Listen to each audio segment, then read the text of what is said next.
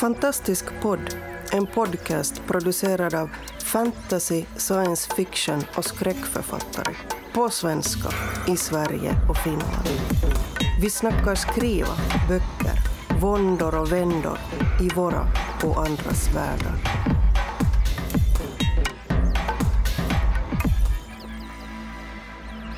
Hej och välkomna till Fantastisk podd. Och den här veckan så är det Västkustgruppen som eh, är närvarande. Och här sitter då Susanna Björnberg. Fredrik Persson. Paul Eggert. och Susanna Nissen. Och idag så ska vi prata om, eh, faktiskt det kan Paul börja med och berätta. Ja, idag ska vi prata om språk. Språket i våra böcker och noveller och sådär och hur det eh, hur vi ser på det och så. Eh, jag tänkte väl att jag kan väl börja med att börja med någonting här. Eh, jag skrev en novell för jättelänge sedan som heter Den nostalgiska guden. Och eh, jag gillar att sådär läsa poesi och sånt för, för att inspirera mig och så. Och eh, vissa kan ju ha svårt för den typen av, av språk och sådär. Men i alla fall, jag ska bara le- leta upp här vad det står. Ja just det. Um, det var så att eh, den här novellen handlar då om eh, en gerillasoldat, eh, Olivia. Och i Guatemala. Och hon, ja, hon har sex män som heter Adriano i den här scenen då. Och så står det så här att utan ord tog de av varandras kläder och smekte fram ett annat skinn bortom ärr och ålder. Adriano slickade fram suckar ur Olivia och vällusten smälte dem närmare varandra, beröring för beröring. När Olivia sög blod till svällkropparna i Adrianos lem töade all sorg fram i Adriano. Och jag kommer ihåg, det var, det var på sån här, vad heter det, mailinglista eh, någon gång i internets urtid. Där vi, jag hade lagt upp den här och då var det en annan författare som själv publicerade så som tyckte att hur länge tänkte du på det här? Liksom att eh, eh, töade all sorg fram. Tänk, kom det spontant eller? Och då tänkte jag att varför ska det liksom språk vara så spontant? Liksom? Då skulle jag säga jävel och helvete liksom boken igenom. Liksom. Ja, utan som allting annat så, så jobbar man ju hårt för att komma fram till det mest eh, äkta uttrycket. Så ja, Ja, man, precis. man Mm. arbetar sig fram till det som egentligen är det mest eh, inte det spontana men det som man verkligen vill ha sagt. Ja, Så det var min lilla inledning där. Vad säger ni andra? Jag håller faktiskt med dig. Eh, Jag var på en, en liten kurs i höstas där Mårten Melin som främst skriver för barn, men han, han sa det lär ni er att beskriva saker, det lär man sig att beskriva saker så eh, på ett sätt så att, att, att eh, läsaren ser dem framför sig istället för att man bara radar upp saker. Eh, då, då, då är hälften vunnet, då kan ni skriva vad som helst.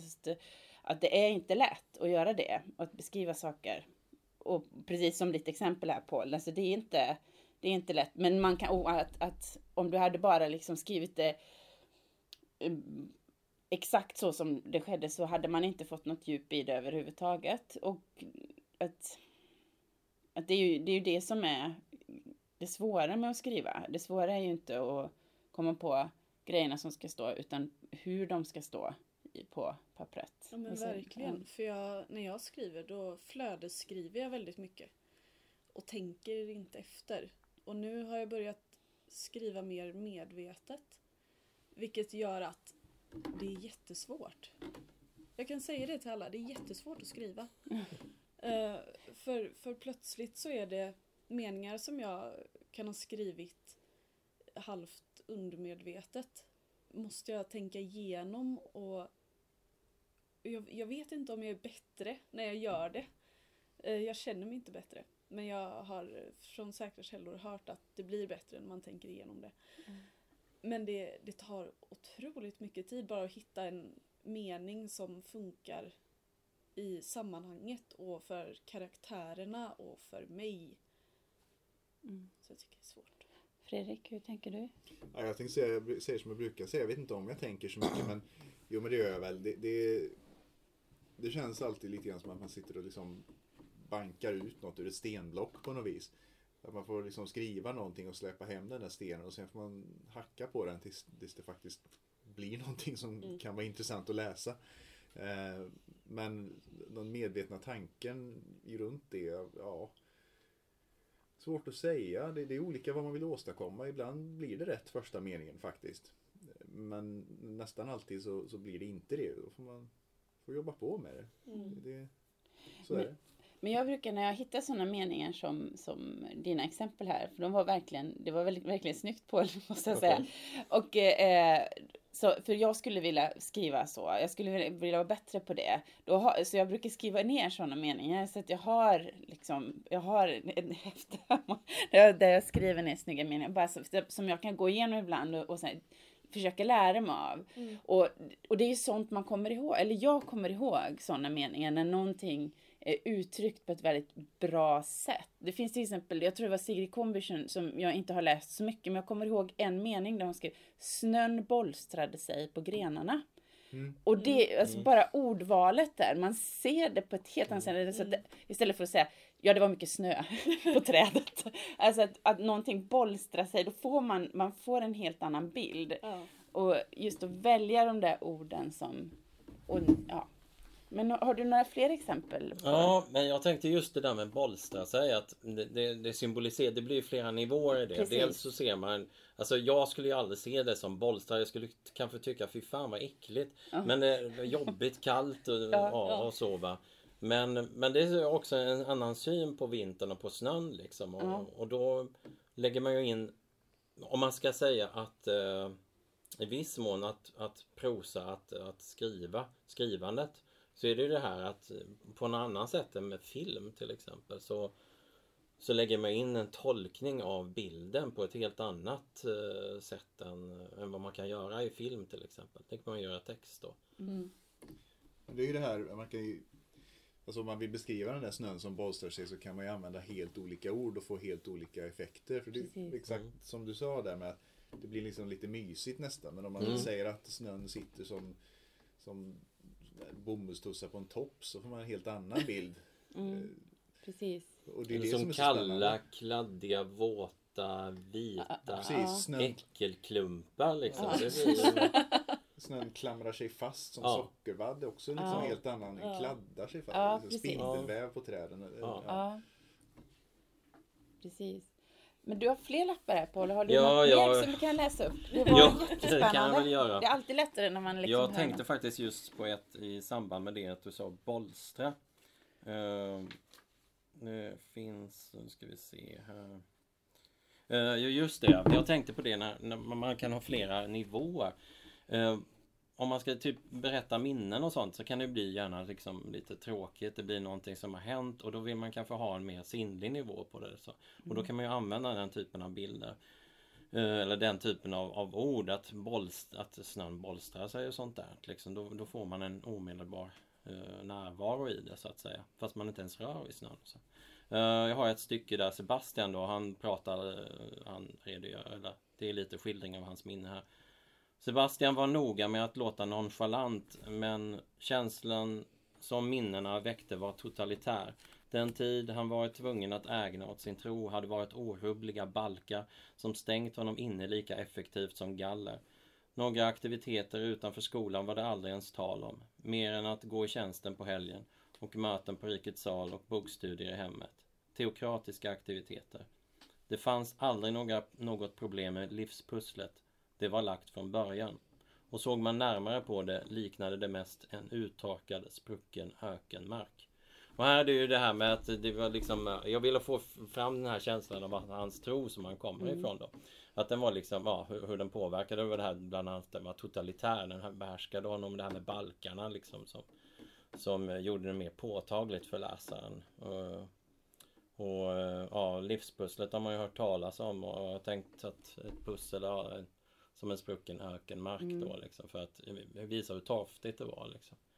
Och det är väl sådana där grejer som, ja det var jättejobbigt, jag kände mig behärskad och sånt liksom kan man ju också säga men det blir ju platt och tråkigt. Ja, precis. Mm. Det blir mer som en intervju nästan. Ja. Eller hur? Mm. Ja precis. En journalist som frågar hur var det där? Ja, det var platt, Nej, Ja. inte platt och tråkigt utan det Ja. var jobbigt. Det var jobbigt Ja. och det var, jag kände mig behärskad och Ja. ja, jag kände mig fängslad. Men man får, ju- vill ju vara, alltså läsaren ska ju drabbas av det Ja, där. precis. Liksom, få det in i sig. Och där får man verkligen en tydlig bild av, alltså, och man sugs in i den, i hans tankevärld på något sätt. Att man, ja det var, ja det var också väldigt snyggt. Mm. Det var väldigt snyggt. Vi skulle haft med oss fler exempel. Ja, det skulle faktiskt, ja, men Men, det, vad, tänker ni bra. själva på när ni skriver? Jag tycker det, jag tycker det är väldigt kul att skriva om liksom till exempel. Ja, det. Mm. Eh, Just för att man kan sitta där och hålla på och mejsla Ja. fram det här eh, Mm. sista uttrycket och så. Hur tänker ni själv kring sådana där saker? Eh, jag, skulle, jag, jag, jag försöker, men jag känner att jag, det är inte någonting som, som jag skulle påstå att jag var bra på. Utan det, det är någonting jag verkligen får kämpa med. Och det är därför som jag beundrar det när jag, liksom, när jag, när jag hittar det så skriver jag ner det och så tittar jag på det och så försöker jag komma ihåg. Hur, och, och, och tittar också på texter.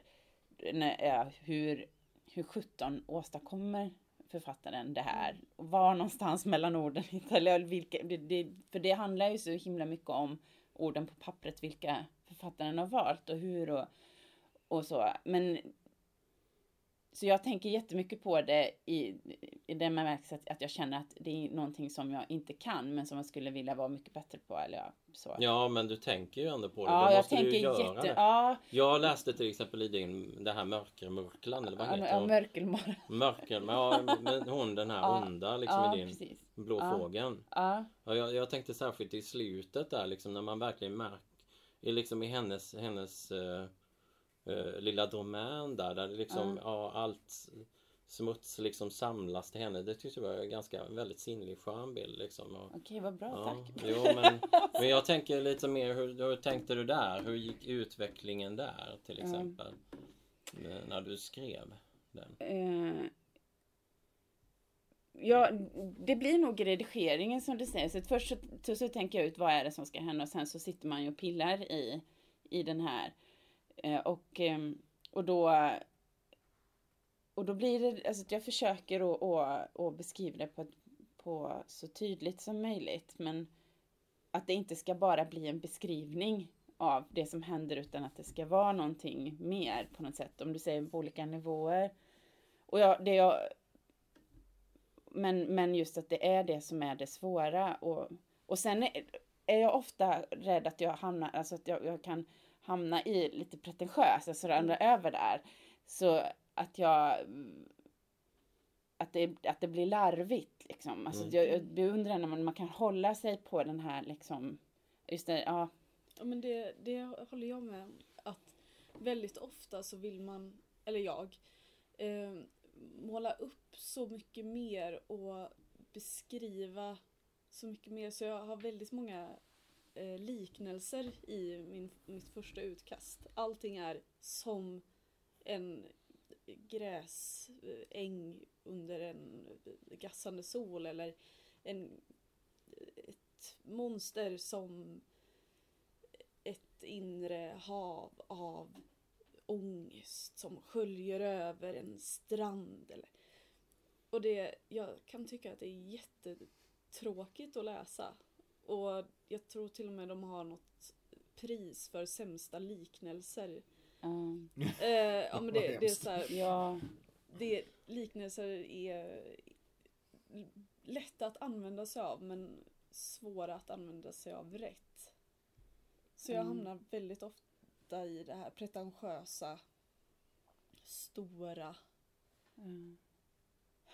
Gör, gör någon annan det? Mm. Nej, Ja, ja. det bara jag. Jag vet inte om jag var pretentiös och stor, men jag har ju roat mig i, i framförallt nu efter jul någonstans med att hacka ner mitt manus. Mm. Tyckte det, efter ett tag tyckte jag det var lite roligt att lägga ut Twitter varje dag hur många ord jag hade hackat ner. Ja. Eh, och, och till slut fick jag ju svar på temat att men du vet du kan outsourca det där till mig så, så tar jag bort alltihopa på ett svep. Liksom. Det, behöver inte, det behöver inte ta så lång tid. Men, men peppar peppar, det, anledningen till att jag gjorde det var ju för att jag kände att det var alldeles för mycket beskrivande. Det var alldeles för mycket Mm. fokus på grejer som egentligen kanske inte behövdes. Det fanns stickspår som, som var kul, som hade en, en, liksom en, en poäng men som egentligen inte drog storyn framåt och så vidare. Så Mm. att när man rensar bort allt det där och när man kanske nöjde sig med om jag hade åtminstone tre meningar för att beskriva ett visst rum man kom in i så, så, så nöjde jag mig med en istället. Och, och, och höll på på det sättet hela tiden. Och på något jädra vänster då, ursäkta min svenska, så, så blev den där beskrivningen plötsligt mycket tydligare så man förstod mycket bättre hur det där rummet såg ut på en mening än vad man gjorde på tre. Mm. Och, och som en bonus så liksom blev jag av med 40 000 ord på det där manuset så det var 120 något och så blev det 80 000 istället. Mm. Och lo and behold när jag skrev ut det här om dagen så var det fortfarande lika många sidor märkligt nog. Men, men det är ändå liksom massa ord mindre och, och det blir liksom lättare och snärtigare. Så det är kanske lite det liksom om man skriver Ja. så här och går löst i början. Då, visst, låt det vara pretentiöst. Ja. Men liksom fundera på en pretentiös mening i boken kanske är coolt. Men Mm. alla meningar är pretentiösa så orkar man kanske inte. Jag vet inte. Eh, Till sist har man ju en bok som bara är liknelser. Ja. Varje mening. Istället för att eh, det var morgon. Så kan hon vakna som om han hade sovit i tusen år. Herregud. Ögonen var som igenklistrade. Mm. Vad- Hur ser ni på det här med dialog och sånt där? eh, Då, i era romaner? Mm. Och, i- och i olika röster och... Ja. Eh, då, jag, jag älskar att skriva dialog till så, till så, så mycket så att jag ibland så har jag nästan bara så jag får sitta och de bara pladdrar på och pladdrar på. Men det är så jag hittar, hittar karaktären ofta. Jag låter dem prata och då i det så hör jag vad, vad de är. Men för, så jag tycker att jag, för mig är det lätt att skriva det. Jag tycker det är kul. Det, och det är bara att lyssna på dem så kommer de fram. Och för oss, och, men, men jag vet att det är många som tycker att det är jättejobbigt och svårt. Så, eh, när jag gick i Lund så hade jag någon klasskamrat som hatade att skriva dialog, så han skrev ingen. alltså, i- ingen alls. Men, eh, och, eh, men då var det så, faktiskt så att eh, min lärare där som eh, eh, tyckte det att jag, jag behövde eh, skriva mindre utav dialogen och mer utav det andra. Då gav hon mig en övning som, jag skulle göra, som blev jättesvår. Eh, och som faktiskt egentligen en övning som man skulle kunna göra bara för att lära sig lite mer om, om språk och hur man använder. Men hon ville att jag skulle beskriva en händelse efter att den har hänt, eller ett ställe efter någonting har hänt där utan att jag får tala om vad det är som har hänt. Alltså jag av beskrivningen av rummet till exempel ska kunna för, ska läsaren få en bild av vad som har hänt där. Eh, utan att jag talar om exakt om det var eh, om det blev ett bråk eller om det var någon som hade ätit tårta eller så. Men att man liksom och utan att det blev för tråkigt att läsa. Och den övningen var väldigt, väldigt mycket, väldigt svår för mig eftersom jag eh, gärna bara skriver dialog. Så, Ja, jag skickade in ett manus en gång. Eh, där eh, den... Eh, de, de svarade och tyckte att det var ett bra manus men att dialogen var lite krystad. Varpå jag tyckte att men, men det är så här folk umgås med pratar. Så jag, jag blev väldigt eh, defensiv och svarade att ja, men jag kanske skriver krystade dialoger. Eh, och efter det så har jag skrivit om manuset. Så det är inte så krystat längre. Eh, men jag, jag kan tycka att det är väldigt svårt att veta vad som är en bra dialog mm. För det jag upplever som en bra dialog, alltså allt handlar ju om vilken social bakgrund man har. Mm. Ja. Det, när man skriver, när jag, eh, jag läste en filmmanusutbildning och eh, då måste man ju skriva dialog. Det är ju det du gör i Ja. princip. Du skriver inga beskrivningar, passade mig ypperligt. Men då gjorde de så att de täckte över namnet på i manus. Man, man skulle alltså kunna täcka över namnet på den som pratar och så ska du förstå det ändå. Mm. Utan att, därför att är, är två karaktärer så lika att du, de skulle kunna, man skulle kunna byta eh, vad de säger med dialogen med varandra, eller replikerna med varandra. Då har man slarvat. Och eh, det är faktiskt ett väldigt bra, det tänker jag jättemycket på när jag skriver. Att jag försöker jobba på ordval, så hur uttrycker sig den här karaktären? Vad, vilken syn, skulle den här karaktären lägga märke till det här och så vidare. Mm. Och även i miljöer när de kommer in i miljön man skriver liksom. Det, så det försöker jag tänka på jättemycket. Men skriver du ner det då är liksom väldigt medveten om hur en viss karaktär uttrycker sig och pratar eller är det någonting som så att säga sätter sig medan du jobbar? Det, det växer fram, men ofta är det så att jag hör dem först. Alltså att jag har, alltså det, det, det, jag, det, är någon, det är någon som tuggar i örat på mig liksom. Alltså jag hör deras röst först. Så för mig är, hittar jag ofta dem liksom i det sättet de pratar. Och det är också det som, att eh, eh, det är därför som jag ofta har svårt att skriva om en karaktär, ändra på en karaktär, därför att de, de är så mycket det de säger. Att de är, alltså det de säger, pratar och hur de, vad de väljer att se och höra och sådär. Um, men... För anledningen till att jag frågar är att det är många som är väldigt medvetna om det och liksom nästan har en liten beskrivning där de säger att den här Mm. karaktären pratar i korta meningar eller Nej. högljutt eller någonting sånt där. Och jag för min del märkt att jag klarar liksom inte riktigt av det men däremot så har jag ganska bra koll på hur olika karaktärer uttrycker sig i förhållande till varandra. Mm. Just för att många gånger kan man ju vara olika. Men om man pratar med sin morsa så pratar man kanske på ett sätt. Och om man pratar med, med, med chefen så pratar man på ett annat sätt. Och ur det så kommer det liksom fram en röst för respektive karaktär när jag jobbar. Så att jag, det kommer den vägen. Mm. Det är det som var intressant. Och liksom Det tänkte jag faktiskt på i din uh, debutroman. Vad hette den nu? Döden spelar inte handboll. Ja. Ja, men, jo, men huvudpersonen där, han är ju liksom lite... Han, man märker ju tydligt att han är, är sådär att han tänker efter lite ibland, så lite mer. Och, och sen så säger han någonting och det är lite... Ja, men han är lite tillbakahållen så i, i stilen. Sen är den här tjejen. Det är hon som han träffar och som han egentligen... eh, ja, som han blir kompis med och som han av... Han, han struntar i att döda henne liksom. Så om vi nu spoilar här. Ja, ja, det, det gör inget. Det är ganska tidigt man inser. Men i alla fall. Ja men hon var ju lite mer sådär. Ja, men du måste göra så här och, och, och så liksom. Kommer jag ihåg. Eh, och det var ganska många sådana tillfällen liksom att hon. Ja, hon brister mer ut så att säga. Men, men om man tar det exemplet så är det ju väldigt tydligt så för de, de två karaktärerna har ju det spelet mellan sig. Där, Mm. Ja precis. där eh, eh, nu har jag glömt vad min egen karaktär heter bara för Ja, det. ja, men, ja. men Sara är i alla fall den drivande karaktären Mm. med, medan eh, Huvudperson. Mattias Mattias. Just det. Medan Mattias är lite mer tillbakadragen. Han har Ja. liksom hamnat i den, hela den här situationen Ja. lite grann för att det enda han gjorde som var att driva framåt, det satte honom i ett stort problem. Och han var den enda som räckte Han upp räckte upp handen ja. Precis, Precis. enda gången som han gjorde någonting då hamnade han i elände. Va? Så han är ju lite grann... Man ska inte göra någonting Nej, enligt dig då. Det det är moralen av den berättelsen. Ja, jag- Han är, fortsätter ju med det. Han tar inte livet av folk. Nej men liksom. precis, och det är väl i och för sig en Jag ganska vet inte vad jag ska sympatisk grej. tycka om, vad ska jag tycka om dig sen. Men det var kanske ett sidospår. Ja, mycket så. Men- ändå, det, det, det är den dynamiken de har. Och, och, och det är lite, lite där jag hamnar då. Att dynamiken mellan karaktärerna styr vilken röst karaktärerna får. Snarare än Mm. vad karaktären har för grunddrag. Alltså, det kommer den vägen. Låter det jätteflummigt? Nej, men det tycker jag om, man får säga här, fan vad jag tjatar.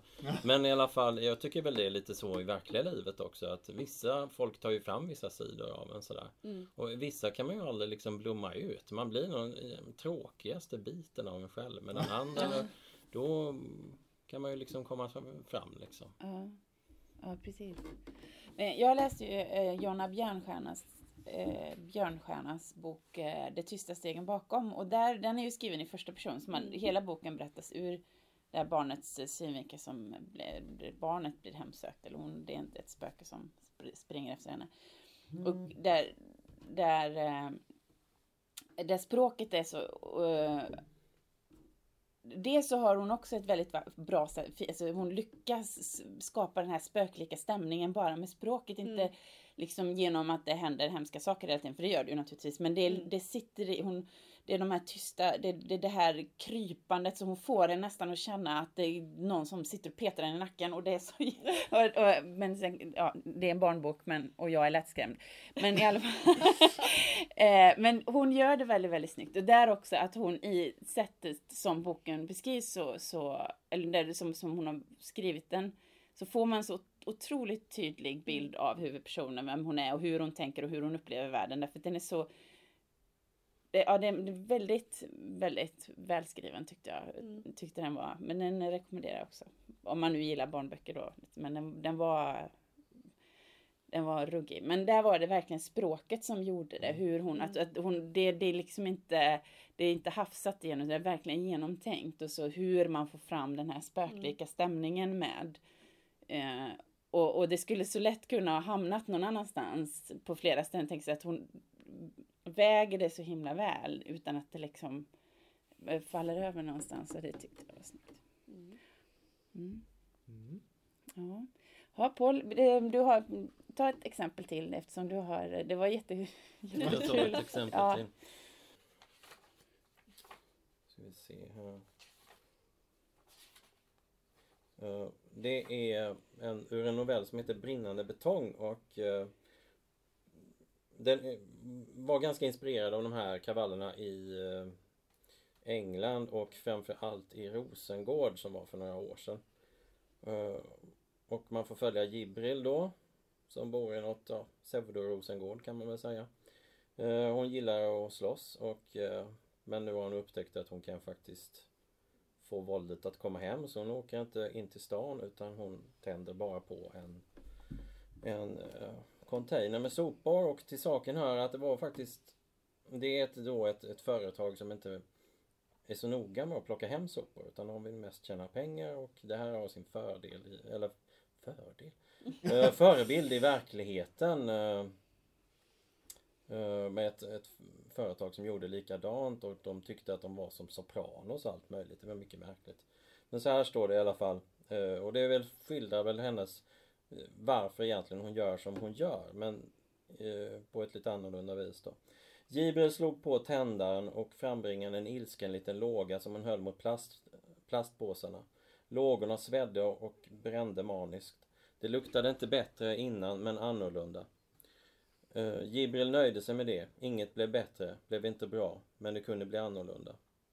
Lågorna flammade mot himlen och åt ur containerns stålmage.